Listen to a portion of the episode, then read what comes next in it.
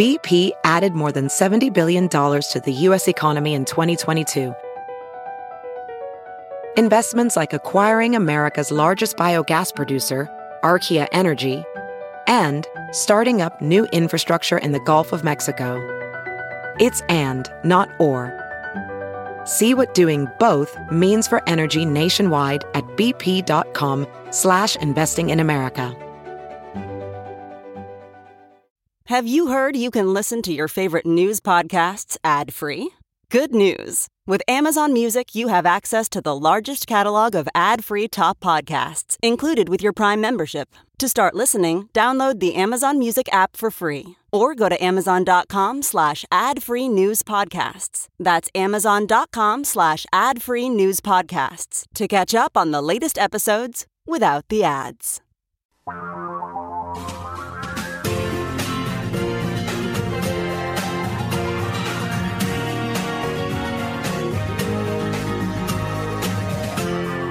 This is the Thom Hartmann Program.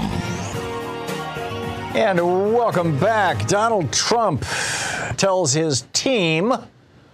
This is fascinating. This is in the Rolling Stone magazine. In fact, the headline Trump tells team he needs to be president again to save himself from criminal probes. I'm really torn. I mean, I remember back in 2016 thinking, you know, Hillary Clinton's a fairly weak Democratic candidate. She's had years and years and years of the Republicans just tearing her down. And a lot of her husband's policies that, you know, were popular back in the 90s when we really believed that, you know, shipping our factories to Asia and Mexico might be a good thing because all these cool white collar jobs were coming with the internet and the whole information age. And, and um, you know, maybe it was okay to give tax cuts to billionaires. Maybe they really would, you know, revive America. You know, we, uh, a lot of us, uh, I, I, actually, I shouldn't say us because I was not in that crowd. I was always opposed to those policies, always. But nonetheless, you know, a lot of people, a lot of good Democrats thought, yeah, let's give it a try. But by, you know, 2020 or 2016 rather, you know, we had figured out that Clinton's policies, his, or his embrace of neoliberalism, he did a lot of good things. Uh, you know, Bill Clinton, Bill Clinton de- deserves some considerable credit for being a, a, reasonable president. But his, his specifically neoliberal policies really hurt America and specifically hurt the middle class. And his uh, mass incarceration policies hurt people of color quite badly. And so, you know, fast forward 20 years later, and his wife is running for president, and it's going to be a big lift. But I was thinking in 2016, you know, she couldn't have a better opponent. Donald Trump is the wackadoodle of wackadoodles. There's, you know, he's got to be easy to beat. Well, I don't think anybody expected that Facebook and Cambridge Analytica and the Russian and, and Vladimir Putin would uh, organize themselves together essentially to put Donald Trump in the White House uh, you know, with the with the enthusiastic complicity of the American media, you had Les Moonves from CBS News. Uh, you know, telling his investors, uh, you know, Donald Trump may be terrible for America, but he sure is making money for CBS. Go for it, Donald, or words to that effect. You know, we didn't think it was gonna. He was actually going to pull it off, but he did. He ended up in the White House. So I'm kind of torn between saying, yeah, Donald Trump, Republican nominee, yes, bring it on, let's do it again, and thinking, oh my God, this could be the end of the Republic. Because there is no doubt in my mind, and I'm, I'm guessing there's probably no doubt in your mind, that if Donald Trump became president again, it would be the end of the Republic. He would, he would do a Mussolini, he would do a Hitler, he would do a Pinochet, he would, he would do a, uh, a Marcos. I mean, this that that would be it. He would do an Erdogan. He would do an Orban or a Duda, you know, the president of Poland. He would end the republic. He would turn us into a full-blown authoritarian right-wing oligarchy. Not that we're not three quarters of the way there already, but he'd finish the job. But that said, his support is slipping. I mean, uh, only about half of Republicans now think that Trump should run. Now, that doesn't tell you how many of them would run, you know, vote for him if he was running, particularly if he was running against a black woman, aka Kamala Harris. But, you know, I think he may be a lot weaker candidate than, for example, Ron DeSantis. But uh, who, you know, these things are impossible to know in advance, as we learned in 2016. But nonetheless, Trump is now actively, aggressively, and seriously talking about running for president. Apparently, not because he wants to save the world or not because he wants to lead the country and make, the, make America, you know, great again or better. And really, we need, by the way, that slogan, Make America Great Again, that was Reagan's 1984 campaign slogan. Make America Great Again. Trump just stole that from Reagan. So we really need to call it Make America Great Again Trump. Right? Because this is the Trump version of Make America Great Again. So instead of MAGA, M A G A, it should be M A G A T, Make America Great Again Trump. Maggot. So, anyhow, Donald Trump is now saying that his political advisors, this is one of, the, one of his quotes, quote, he has said, when you're president of the United States, it's tough for politically motivated prosecutors to get to you. And another advisor said, quote, he says, when, not if, he is president again, a new Republican administration will put a stop to the Justice Department investigation that he views as the Biden administration working to hit him with criminal charges or even put him and his people in prison. Well, Steve Bannon's trial started this morning. They did jury selection and this is a federal case. Bannon is looking at two years in prison for two counts of defying Congress. They're misdemeanors, but you still go to jail for a year. And Bannon's the, the his fill-in hosts this morning on his show were like, "Well, he doesn't have much of a defense, so it looks like he's going." it's like really. So I, I put this question out: Do you want Donald Trump to run for president again? Do you think that that would be a good thing for the Democratic Party, or better stated, a bad thing for the GOP? I'm increasingly inclined to think that it would be a bad thing for the GOP because Donald Trump really shows the face of how corrupt, how soulless, how misogynistic and racist, how openly what's the word for being a grifter, you know, uh, the adjective, how openly corrupt the Republican Party is, how in the bag for the billionaires they are. I don't know. I'm torn on this thing, but you know, I mean, I don't have any control over it anyway. I don't, you know, there's uh, only a small number of Republicans who listen to this program, and I keep encouraging them to call in. You know, if, if when Republicans call in, you literally go to the front of the line. I don't think there's any other program in America that does that. But you know, by and large, they just don't want to stick their heads up. They're afraid. I get it. But, you know, if there's any Republicans out there listening, you know, you'll probably have to keep trying to get in because the lines are all occupied right now. But um, keep trying, persist. Do you want Donald Trump running? I think it, again, like I said, I thought it was a gift to Democrats in 2016. I was, it turned out I was wrong.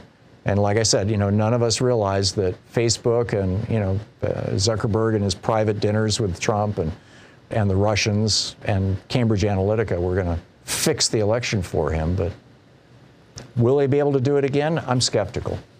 Okay, that's that's point one. And point two are the billionaires buying the midterm elections, the 2022 elections. This is a breathtaking story. I will dig into it in a little more detail. It's the Thom Hartmann program, the true people's media. Yes, the billionaires are buying elections like literally like never before. I'll tell you about that. So Judd Legum this morning published a, just an absolutely fascinating piece over at popular.info, his Substack newsletter. It's titled The Billionaires Buying the Midterm Elections. And he's talking about two primary super PACs. And keep in mind, all this was made possible by the 2010 Citizens United decision by five Republicans on the U.S. Supreme Court. Uh, the, the two funds are the Senate Leadership Fund, the SLF, and the Congressional Leadership Fund, the CLF. These are Republican groups that can accept unlimited donations, and they have collectively raised $188.3 million through March, through three months ago. Last time we've got, you know, we've just got the first quarter numbers now. And uh, nearly half of that money came from just 27 billionaires. Let that sink in.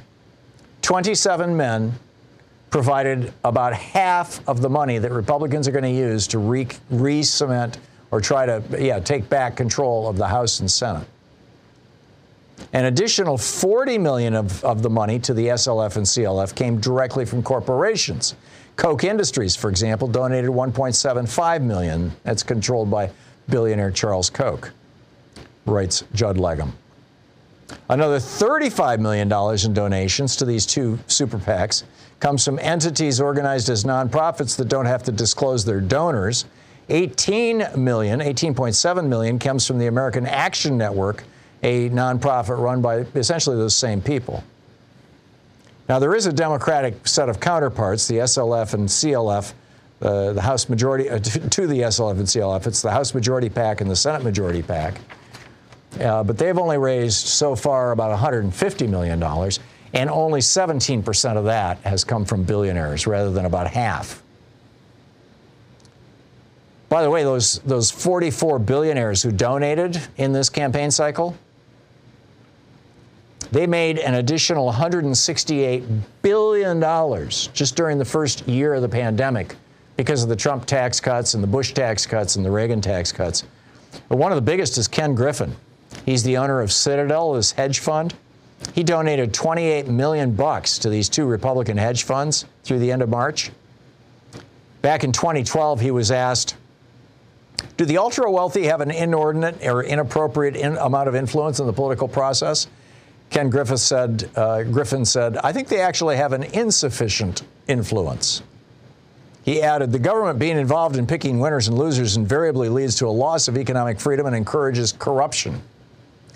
Which is kind of rich given that Ken Griffin owns and runs a hedge fund. It's called Citadel. That back in 2008 was the counterparty to AIG. Remember when AIG was went under? It could have taken Citadel with it if the Bush administration had not bailed them out, they gave AIG $182 billion in taxpayer payout, payout, bailout, and part of that was $200 million in cash that went right to Ken Griffith's uh, hedge fund. So his hedge fund, which would have been bankrupt, got bailed out by the government, and now he's saying we've got to elect Republicans because when government bails out organizations, that, that's corruption. Right. He also he used to live in in uh, Chicago, in Illinois, and he spent in 2020. There was a ballot initiative that would have cut taxes on people making less than $100,000 and raised taxes on people making more than a half a million dollars. It would have raised the, uh, the top income tax rate on people making over a million dollars from 4.95 to 7.99 percent. Ken Griffin spent $54 million on advertising in the, in the Chicago market and across the state of Illinois to defeat that legislation. It went down in flames, even though it would have given a tax cut to everybody making under $100,000 a year. He spent $18 a vote and guess what? He saved $51 million. Keep in mind, he spent $54 million to defeat this thing. He saved $51 million a year in taxes that he would have had to pay had that ballot initiative passed. The only other billionaire who's eclipsing him, uh, according to this report from Judd Legum at uh, popular.info, is Peter Thiel, who spent $30 million on the campaigns of two of his former employees, J.D. Vance in Ohio and Blake Masters in Arizona. So what we're seeing now, I mean, you know, it, it was fairly fairly low. These uh, campaign contributions were fairly low prior to, or even in the first couple years after Citizens United in 2010. But in particular, since about 2018, they have just gone through the roof. Now, this, in my opinion, is not democracy.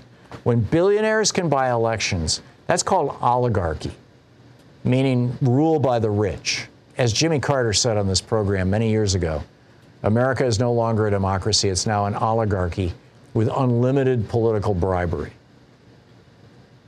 I mean, he, Jimmy Carter just laid it out, told the truth.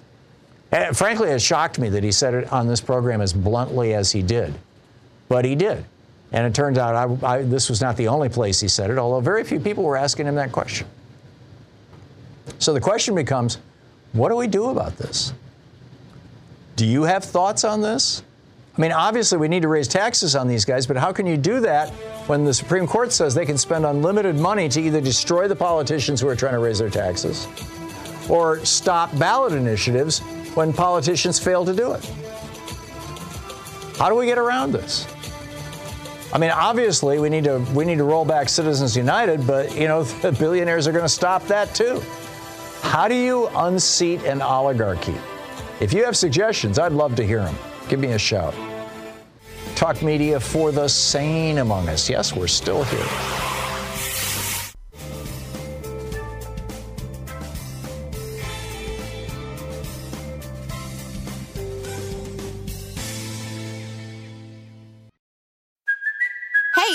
Cuoco for Priceline. Ready to go to your happy place for a happy price? Well, why didn't you say so? Just download the Priceline app right now and save up to 60% on hotels. So, whether it's Cousin Kevin's Kazoo concert in Kansas City, go Kevin, or Becky's Bachelorette Bash in Bermuda, you never have to miss a trip ever again. So, download the Priceline app today. Your savings are waiting.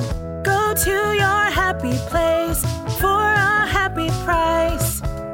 Go to your happy price, Priceline. Ophthalmologist Dr. Strauss has seen firsthand how the metaverse is helping surgeons practice the procedures to treat cataracts. Cataracts are the primary cause of avoidable blindness. He works with a virtual reality training platform developed by Fundamental VR and Orbis International to help surgeons develop the muscle memory they need. The result? More confident, capable surgeons. And even more importantly, Patients who can see. explore more stories like Dr. Strauss's at meta.com slash metaverse impact.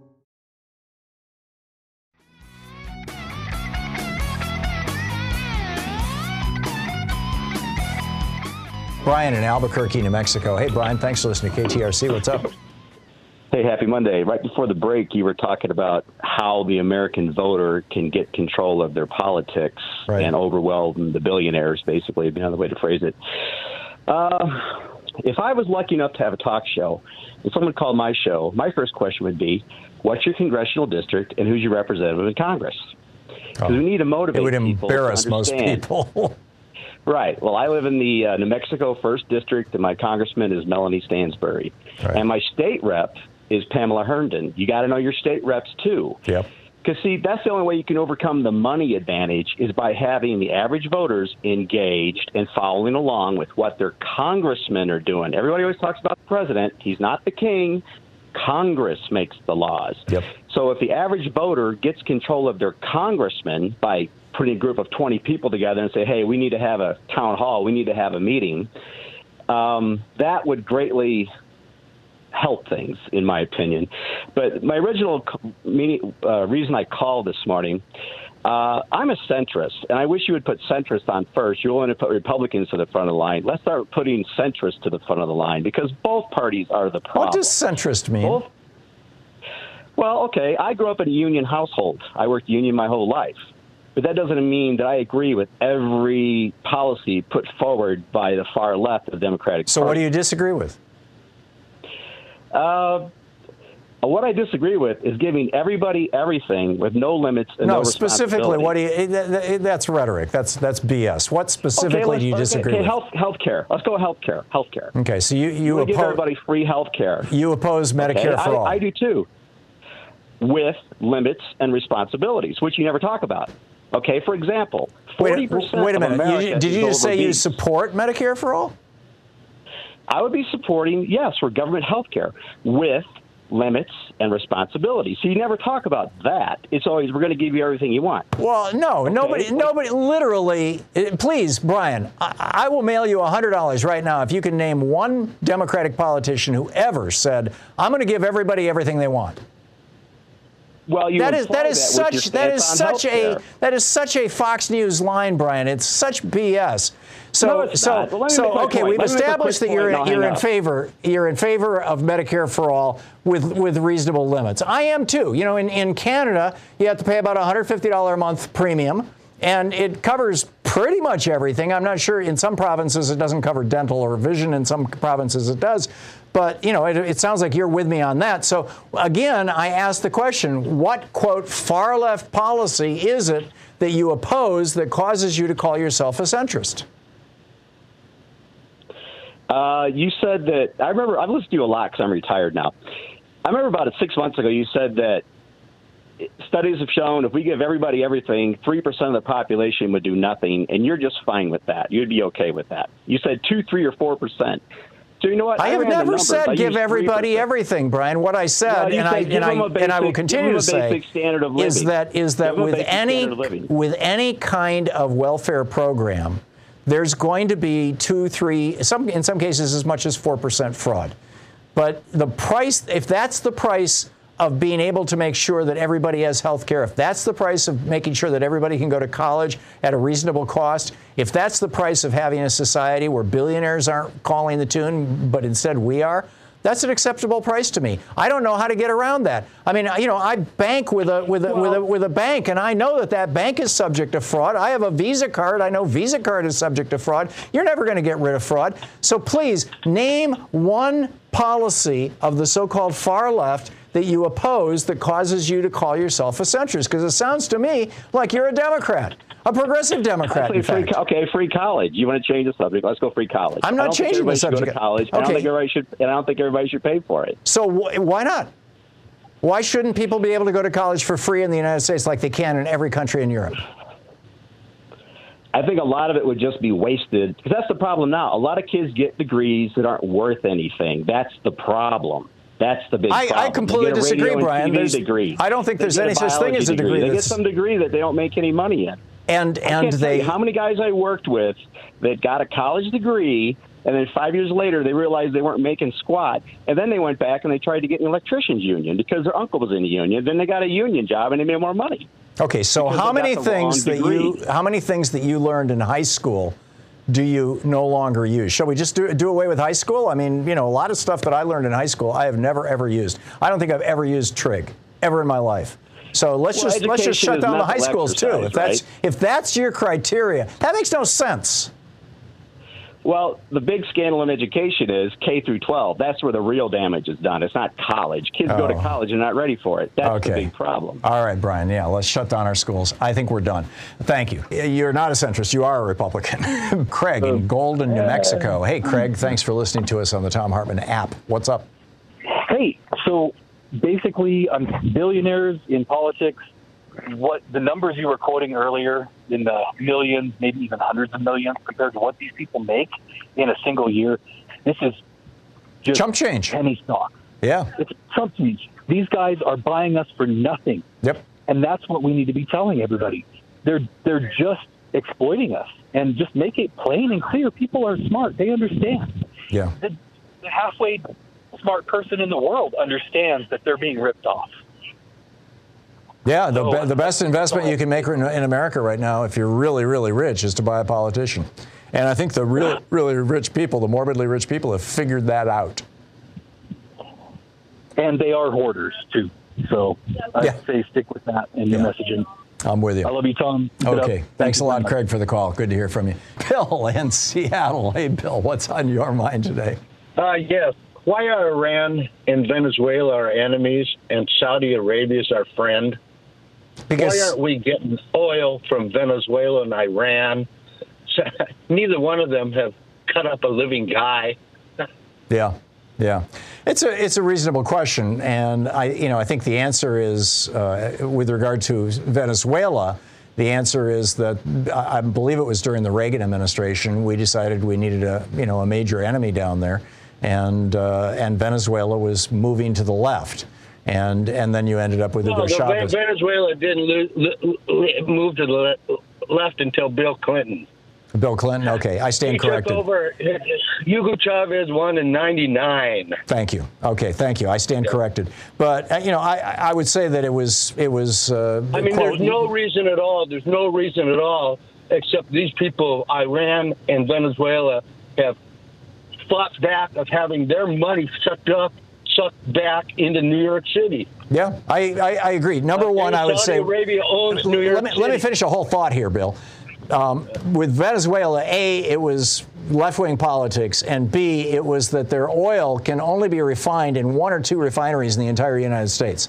Their oil is super true high now, in, in not true content. anymore. Yeah. And, There's other places in the world they can do it, and we are embargoing their oil and won't allow them. We're trying to kill you're, them. you're right. I'm Why not trying to justify this, Bill. I agree with you. We should be, we, you know, the, the, the, the oil market worldwide should be the oil market worldwide. With regard to Iran, it's a completely different dynamic, and that has to do with Iran funding Hezbollah, which is opposed by Israel or opposes Israel, would be the Well, why correct is way to say Israel our friend? Why is Israel our friend and Iran not? Well, Israel's a democracy, and, and Iran is trying Well, to then trash talk how them. come how come the how come the Israelis are killing their scientists?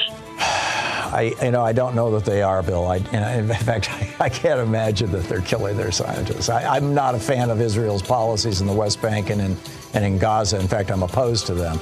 But you know, let's let's not go over the edge here. Tom in Seal Beach, California. Hey, Tom. Thanks for listening to the Thom Hartmann app. What's up? Well, hi, Tom. Uh, 50 years ago, I was lucky enough to get a nearly free world class college education here in California. Oh, before Reagan killed it off.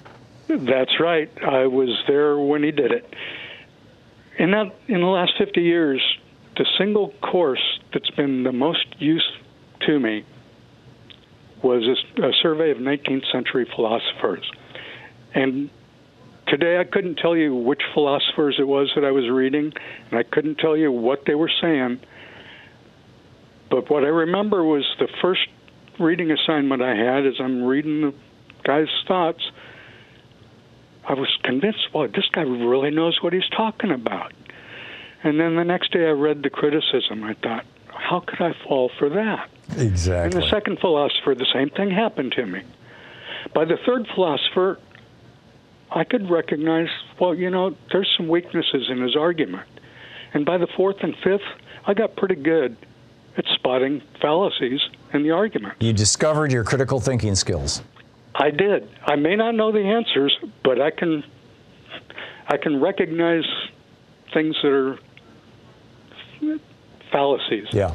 Yeah. I, I think they should teach philosophy in high school, frankly. Uh, I think it would be uh, worthwhile. I, we need more critical thinkers. Yeah, I'm with you. And uh, after I got my degree, I uh, did like uh, your earlier caller. I ended up becoming a, a union firefighter. Took a pay cut to do it, but uh, Good on you, Tom. That's that's genuine public service. oh, it, it was a great uh, experience. Great career. Okay, Tom. Thank you. Thank you for sharing that experience with us I, and, and validating my my argument for college. Thank you so much, Tony in Fort Worth, Texas. Hey, Tony, what's on your mind today? Oh my gosh, Tom. Uh, the one of the previous callers, the one you actually referenced, that says Democrats we want everything given to us. Mm-hmm. Okay, I have two college degrees. I got them in California. Now, when I got them in California, that's where the money was. I got a job offer in Georgia.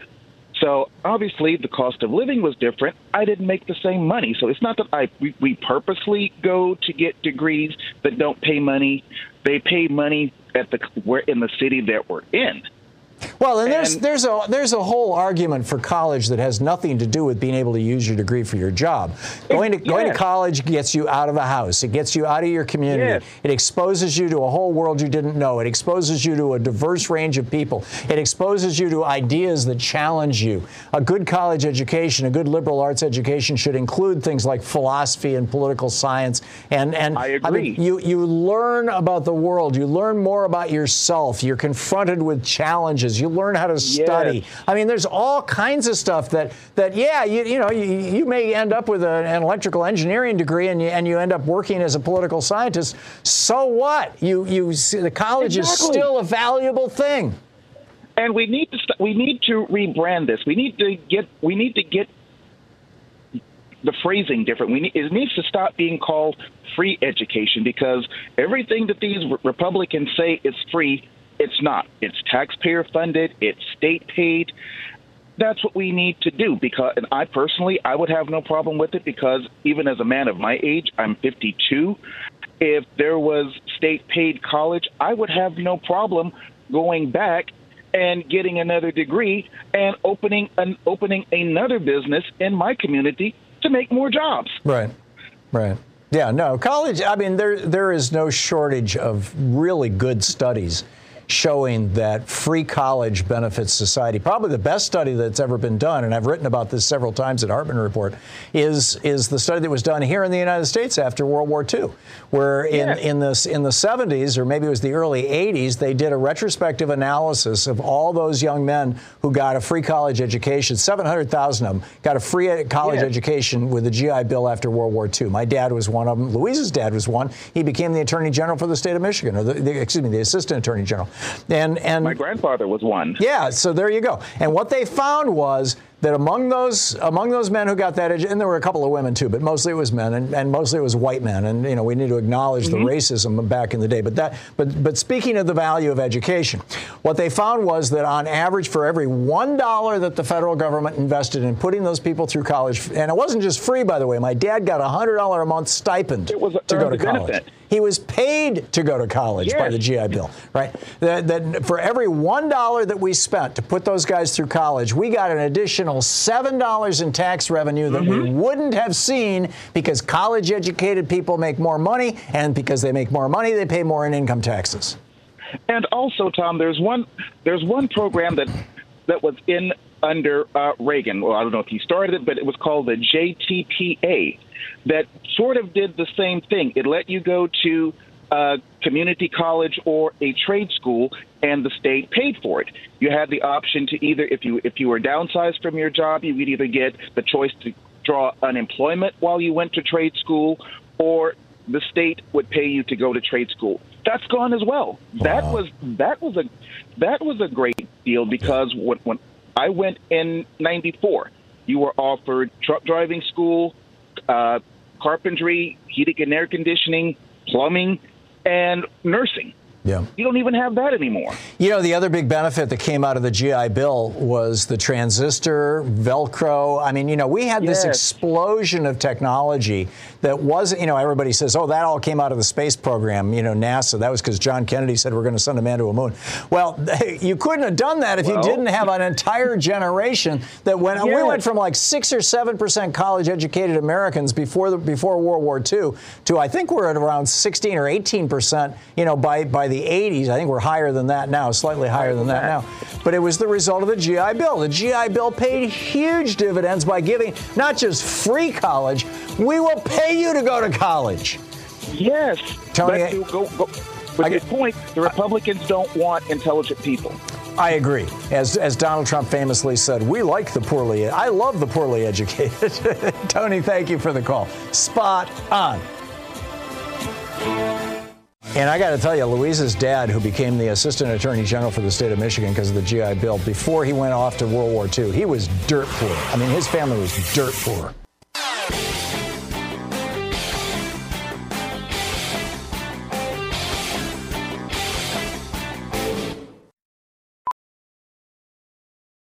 As a professional welder, Shayna Ford uses Forge FX to practice over and over, which helps her improve her skills. The more muscle memory that you have, the smoother your weld is.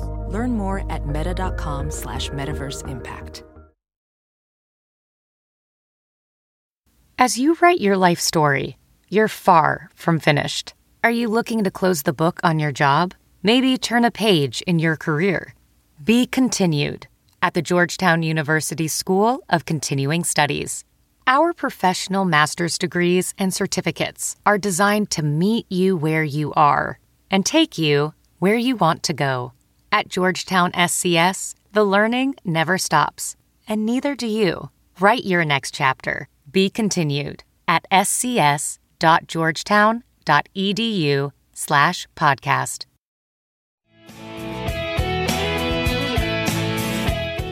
What are you going to do when the GOP comes for your wife, daughter, or sister? And I mean this is a serious question.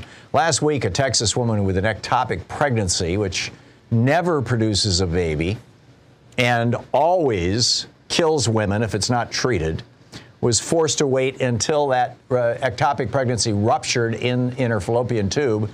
Uh, you know, potentially ending her life within a matter of hours or days at the most. Imagine that that was someone you loved. or you if you're if you're female. Republican laws are now making doctors wait until women are nearly dead before they can provide life-saving medical treatment for lethal conditions like ectopic pregnancies or incomplete miscarriages. This is insane. Uh, Fred Naraple is uh, tweeting, well, actually, the story, there's a story about it in the Washington Post. Uh, the headline In Wisconsin, a woman bled for more than 10 days from an incomplete miscarriage when emergency room staff refused to remove the fetal tissue because they were afraid of being prosecuted under new anti abortion laws. So, serious question. What would you do if your daughter, wife, mother, or sister, who was forced to bleed out for 10 long days, so just so that some Republican politician could crow about, I am so pro life, what would you do? They would have to physically restrain me. And to compound this, as you are listening to my voice this very moment, Republicans in state after state are feverishly pushing to the next step to strip, strip women of even more reproductive rights, including access to IUDs and birth control pills.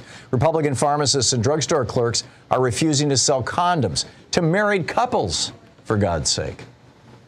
Meanwhile, over at Fox so called news, it appears that they're trying to get uh, the abortion doctor in Indiana who gave the abortion to that 10 year old uh, girl this this Obgyn. They're trying to get her murdered just like they did Dr. George Tiller back in the day. Remember Bill O'Reilly over 30 times saying Tiller the baby killer until finally a guy shot him as he was uh, being the usher in his church. He thought he was safe in church. Not so much. In the weeks since six Republicans on the Supreme Court ruled in their Dobbs decision that uh, Republican controlled legislatures could illegally insert police between doctors and women, multiple rape victims, including a 10 year old, have been denied abortions or had to flee their Republican controlled states. And this Republican insistence on male supremacy and the resubjugation of women this goes way beyond birth control or abortion. There's a long history here. Back in 1869, the Republican Party was putting forward these, the, uh, the 14th Amendment, which was generally considered to be a good thing. But Susan B. Anthony and Elizabeth Cady Stanton, who, who were the, you know, the highest profile, earliest, uh, the, the women's suffrage movement literally goes back to the founding of our republic. Abigail Adams and friends, but but these two were really, I mean, they kicked off the modern day movement that led to the 20th Amendment in 1919. Uh, but because the 14th Amendment has a sentence that says voting rights shall not be denied to any of the male inhabitants of the states, Susan B. Anthony, or excuse me, Elizabeth Cady Stanton wrote in 1866, quote, if the word male be inserted in the Constitution, it will take a century to get it out again. This was the first time gender was in, in the Constitution. Keep in mind, the first, uh, the first 15, 20 years after the founding of the Republic in multiple northern states, women were voting. There is no constitutional prohibition against it. It was state after state that outlawed women voting, starting aggressively around 1810. So, anyhow, Stanton said if you put the word male in the Constitution, it'll be 100 years to get it out. And sure enough, it wasn't until 1963 with the uh, Equal Pay Act and 1964 with the Civil Rights Act that women got equal pay and work and prohibitions against workplace discrimination. When the Biden now that act was passed through reconciliation, so it has to be renewed every 10 years. They had to pass it that way because of Republican objections in 1963. So, you know, it's, it's been renewed every year ever since, and it came up for reauthorization in, in uh, 2022. Or, excuse me, in 2021. And this was the Paycheck Fairness Act of 2021, which would have updated and reauthorized the Equal Pay Act of 1963. It passed the House on a 217 to 210 vote, but all 210 of the no votes with one exception, Henry Cuellar, I think it was, uh, were blocked by Republicans in, in, the, in the House of Representatives. Now, it passed the House, it went to the Senate, and there it died because of a united Republican filibuster. All those protections for women that were passed in 1963 and reauthorized in the 70s, the 80s, the 90s, the 2010s, all of those protections died in the United States Senate because of a Republican filibuster. The only reason that any of those protections are even law right now is that Joe Manchin, uh, Joe Manchin, Joe Biden and Bernie Sanders, who runs the Budget Committee, were able to slip them into the must pass Omnibus Budget Reconciliation Act of, la- of last fall. That's the only reason, or actually, it was this March that it passed. That's the only reason any of them are at law. And that eliminated the, the uh, you know, a whole bunch of protections for women. So anyhow, as I, as I, I've told you before, you know, in the in the first hundred years of America, this is what Republicans want to take us back to. In the first hundred years of America, a, a, a married woman was not legally allowed to make out a will because she couldn't own land or legally control anything worth willing to another person. Any property she brought into the marriage became her husband's at the moment of marriage and would only revert to her if he died and she did not remarry. But even then, she only got one third of it. A male executor would be appointed. He got a third, and then he decided where the remaining third went. When she died, the executor just kept the property for herself. Women could only sue in court under the provisions provided for children and the mentally ill, or the mentally insane as they were referred to back then. If a woman was poor, it was a virtual certainty that if her husband died, her children would be taken away from her. This is the world that Republicans want to take us back to.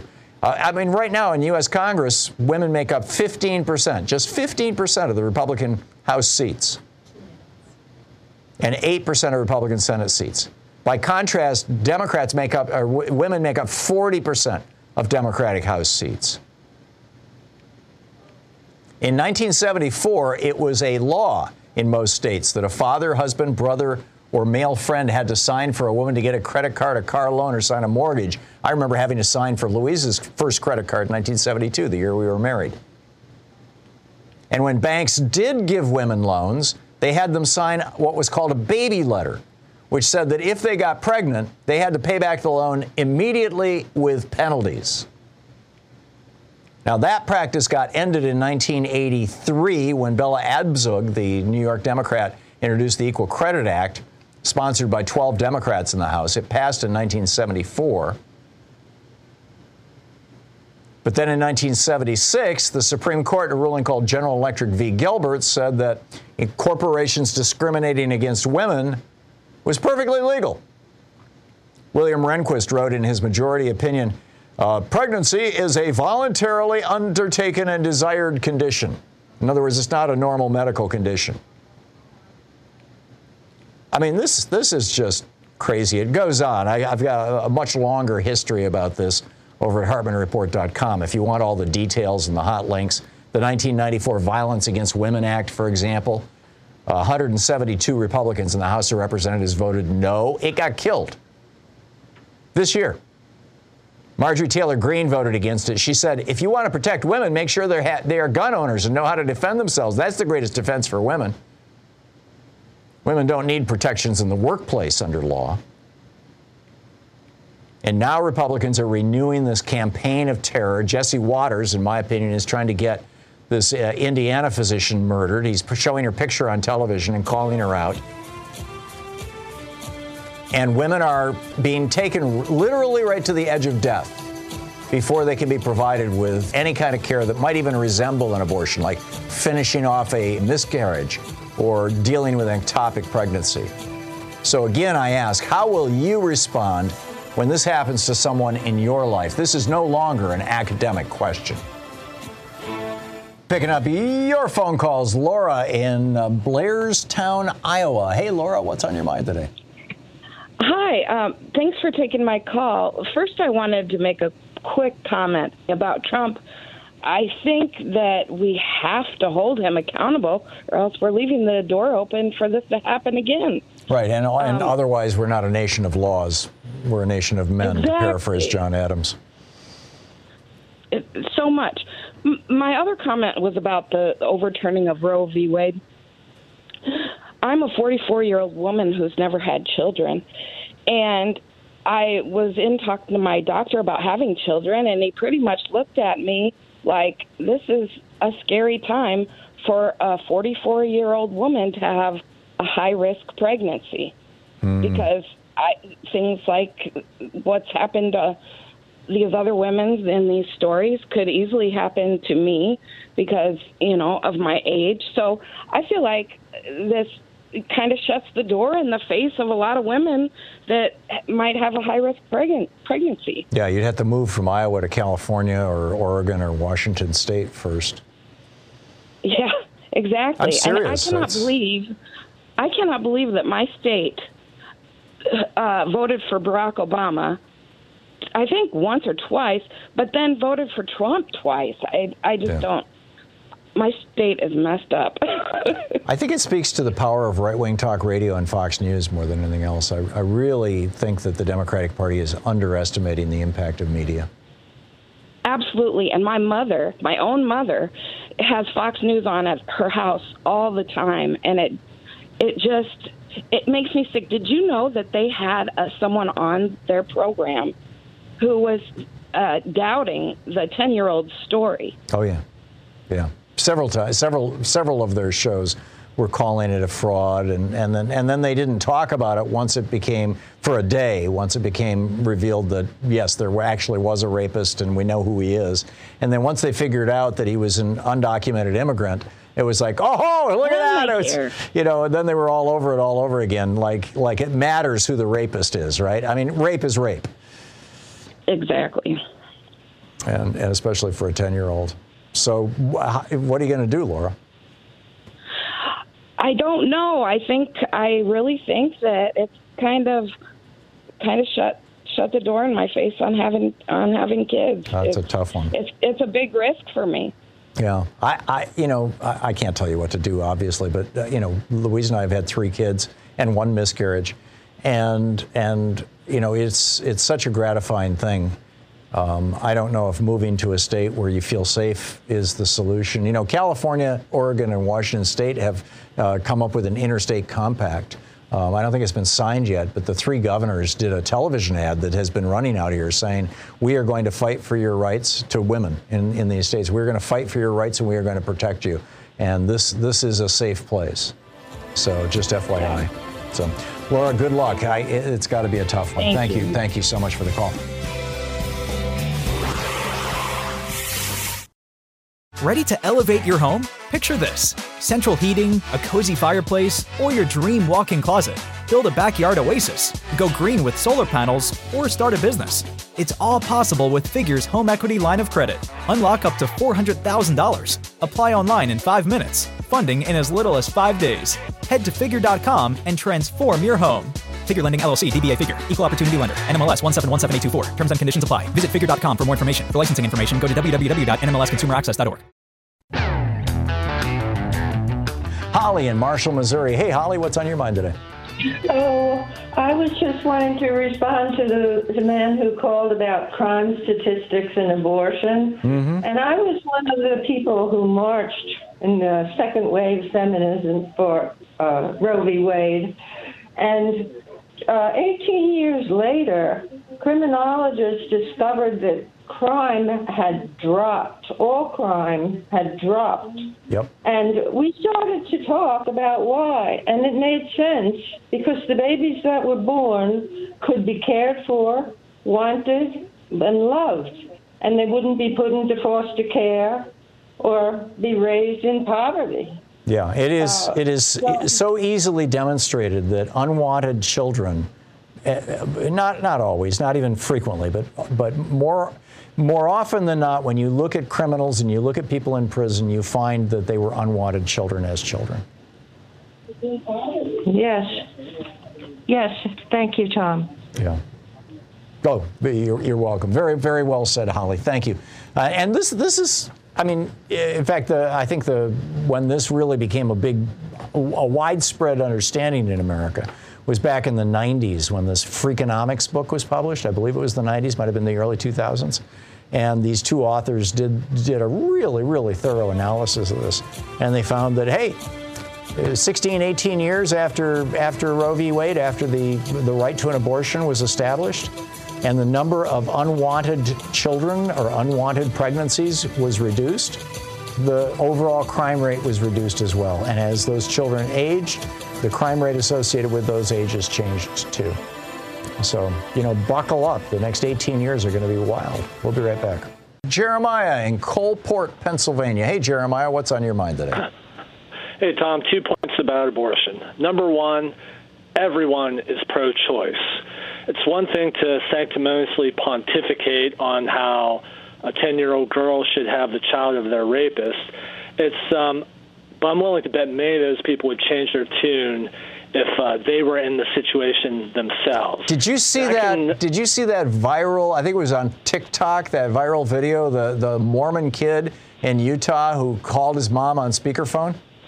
I it came across. I I, I didn't. It, this was video, this was nuts. I'll, I'll, be very very quick here, Jeremiah. Um, his mother is a pro-life activist. I mean, like in one of the organizations, like one of the one of the leaders of one of these organizations um, that are working to criminalize abortion in Utah. Okay. And and he calls her up on speaker, and his friend is videoing it on TikTok. He calls her up on speaker and says, "Mom." I just got Jenny pregnant, his girlfriend. I just got her pregnant. I don't know what to do. What should we do? And, and his mom is like, get her an abortion quick. yeah. So yeah, anyhow, back yeah. to you, Jeremiah. Right, and I can I cannot fathom these uh, macho, gun-toting, male MAGA hat wearing Republicans being okay with raising the child of uh, their wife's or their girlfriend's rapist especially if the father happened to be black. They would definitely be pro choice in that circumstance. Yeah.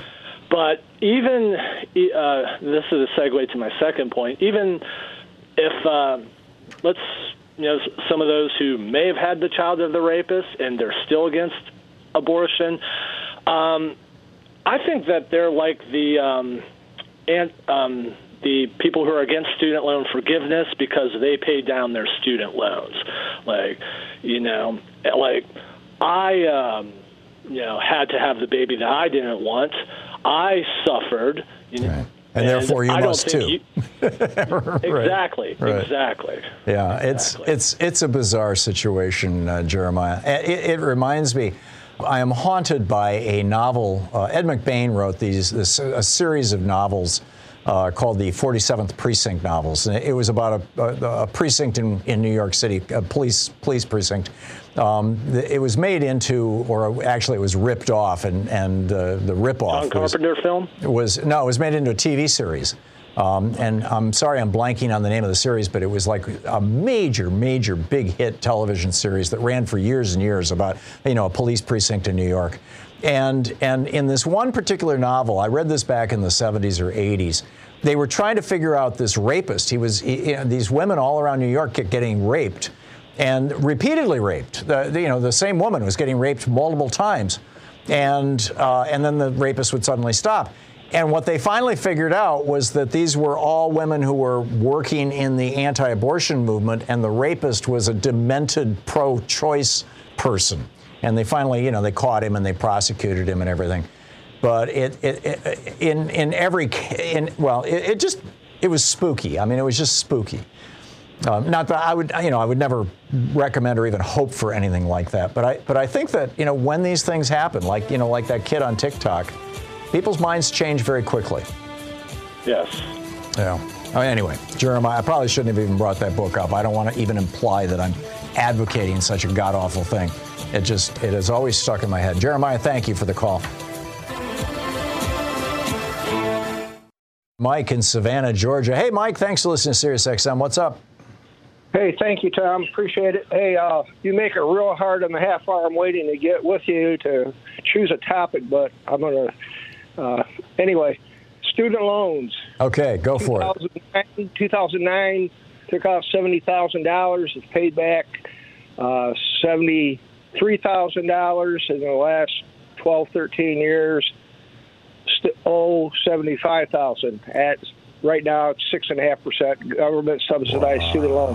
That's okay, insane. now it, the point the point is, I know, and I'm proud to be able to you know make payments and I and but I I'm getting tired of people going zero to a hundred.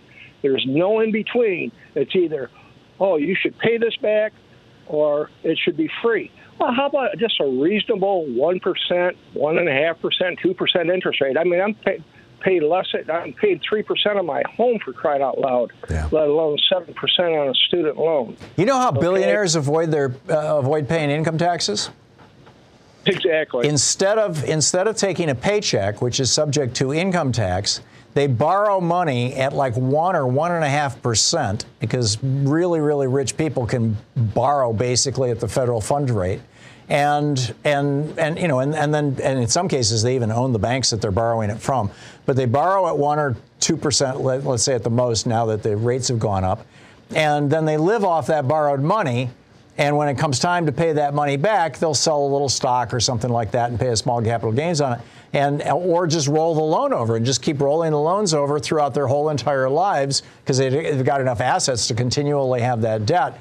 And that one or two or three percent that they're paying in interest is a hell of a lot lower than the 25 or 30 percent they would have to pay in, in income taxes. And now, if, if billionaires can get away with this stuff, why can't student why can't people with student loans do that?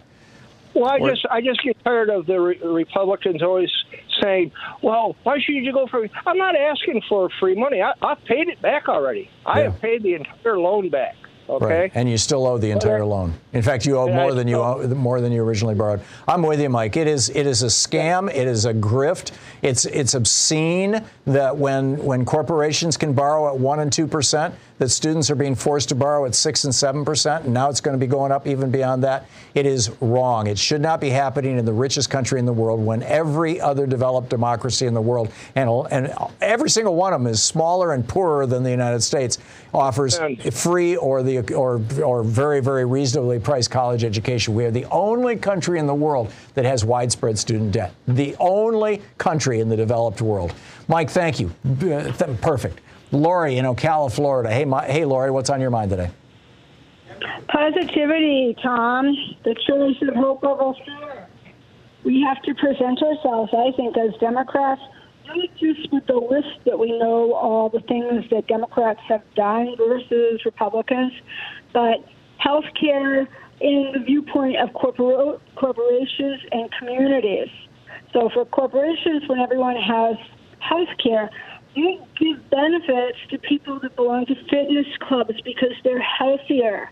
For the community, everyone pays less for common things like healthy food and lower drug prices.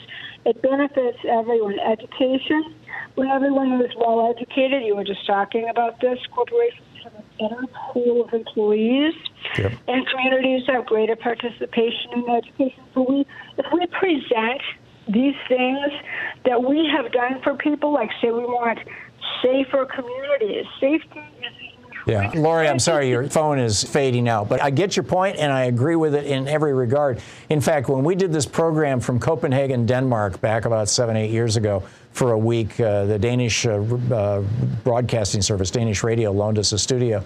And I had on, I, I don't know if he was the mayor of Copenhagen or, or, you know, some high official, and they had just turned a whole bunch of streets into bikes only. And, and he was talking about how they funded that out of their health care revenue. Um, and now I'm not sure if it was a one-to-one funding or anything like that, but I was like, how do you do that? And he's like, well, if people are riding their bicycles, we're going to have fewer heart attacks. If we have fewer heart attacks, our health care costs less because we all pay for our health care through our taxes. So putting in the bike lanes actually saves us money. it's incredible. Evan in Chicago. Hey, Evan, thanks for listening to Sirius XM. What's up? Hey, Tom, it's Kevin. Yes. What's up? I've been called Caldwell. I've had this bugging me since January 6th. With with everything that's come to light with the January 6th hearings that we've been that we've been all witnessing, all of the guns, the weapons, and such that they uh, confiscated or saw. My question is, when Trump was giving his speech on January 6th, he was in front. He was in back of a full plate glass of bulletproof glass, from what I can see. That's correct. I have never seen anybody, any other president, behind such a defense. Well, he knew that it was an armed mob coming. That's why Mo Brooks was wearing a bulletproof vest. Exactly, but why has not that not been brought up by anybody? Well, maybe it will be in the next hearings because they're going to be focusing on what Trump did during that period of time. But I think it's just kind of common knowledge. But I'm with you. It, to me, that's evidence of premeditation. Kevin, thank you. Pamela in Bremerton, Washington. Hey, Pamela, what's up? Uh, hi, Tom. Hey, you know, I've been noticing lately that the news media and um, are, are making the same mistake as they did in 2016 by giving Trump free advertising. Whenever he posts something on his troubled social media platform, Mm-hmm. they mention it by name. I, I even saw one make it a link. You know, they should just say he posted without saying the name. I don't even want to say the name. I'm with you. Um, you know, don't give people a roadmap to that site. It's his newest grift. you know, he's, Yeah, he's harvesting yeah, names. sure. You've got to give them your phone number when you sign up. They love that. Oh, my you know? It's it's it's nuts. Pamela, thank you. Uh, spot on. I agree. Thanks so much for being with us today. We'll be back tomorrow, same time, same place. In the meantime, don't forget democracy is not a spectator sport. It requires every single one of us, and that includes you. If you want to have a decent country, you've got to participate. And we, I think we would all like to have a decent country, wouldn't we? Let's get these Republicans out of office. They are ripping this place apart. Anyhow, so get out there, get active, tag you're it. Have a great afternoon. Be good to yourself and the people around you and stay safe. We'll see you tomorrow.